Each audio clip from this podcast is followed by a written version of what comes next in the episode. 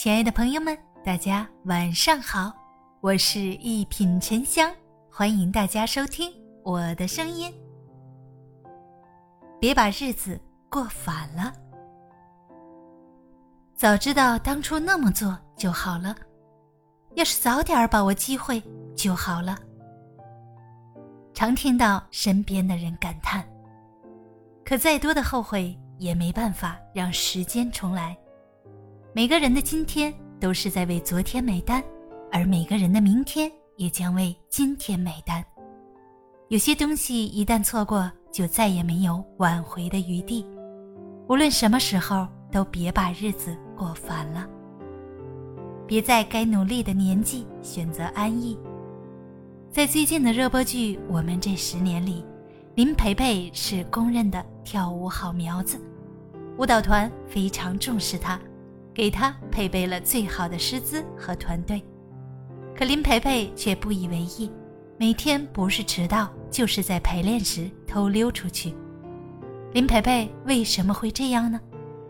其实并不是因为他不喜欢跳舞，而是因为他一门心思都放在谈恋爱上了。原来有一个富二代对林培培展开了猛烈追求，他承诺以后给林培培。买最好的房子，让他过上锦衣玉食的生活。在富二代的攻势下，林培培沦陷了。她逐渐荒废了练舞，每天和男友花前月下。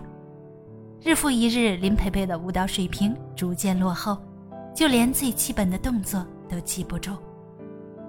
富二代劝林培培，干脆辞职结婚，反正以后她可以靠老公养活。完全不用工作，林培培听了很是心动。回家后，他立马和父母商议起结婚的事儿。还是父母有远见，他们劝女儿：“结婚过的是你自己的日子，你才跳上主演，以后跳舞的日子还长着呢，你舍得把它丢下吗？”父母的话让林培培陷入犹豫。在后来的一次聚会中。林培培彻底看清了男友自私绝情的一面，她痛下决心向对方提出了分手。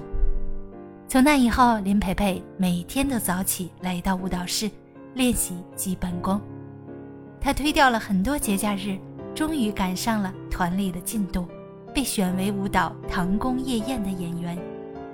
后来，《唐宫夜宴》登上河南春晚，在全国迅速走红。林培培也因此一举成名。如果当初林培培嫁给了富二代，她现在只能憋屈的做一个家庭主妇，失去了在舞台上大放华彩的机会。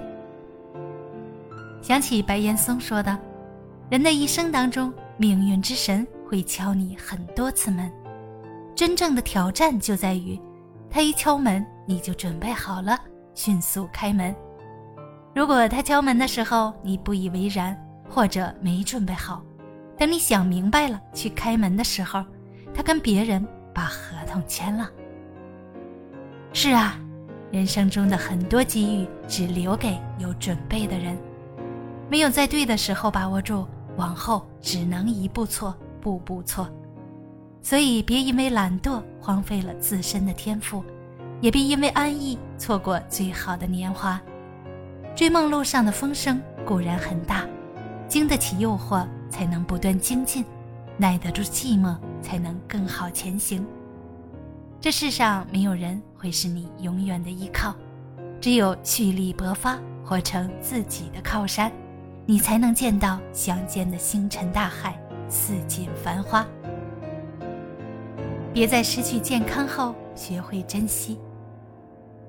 诺贝尔文学奖得主多丽丝·莱辛曾在《幸存者回忆录》里这样写道：“我们浪费自己的健康去赢得个人的财富，然后又浪费自己的财富去重建自身的健康。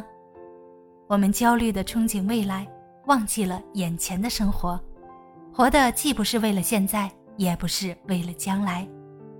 快节奏的现代生活中，很多人都为了争名夺利。”无限压榨自身的健康，直到身体亮起了红灯，才发现，原来自己已经顶着危险走了很久。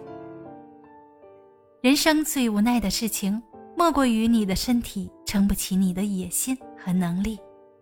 早知如此，何必当初如此拼命呢？这世上没有什么工作值得你以命相搏，也没有什么财富值得你用健康来争取。我们努力工作是为了以后健康快乐的过好日子，而不是为了过上好日子牺牲自己的健康。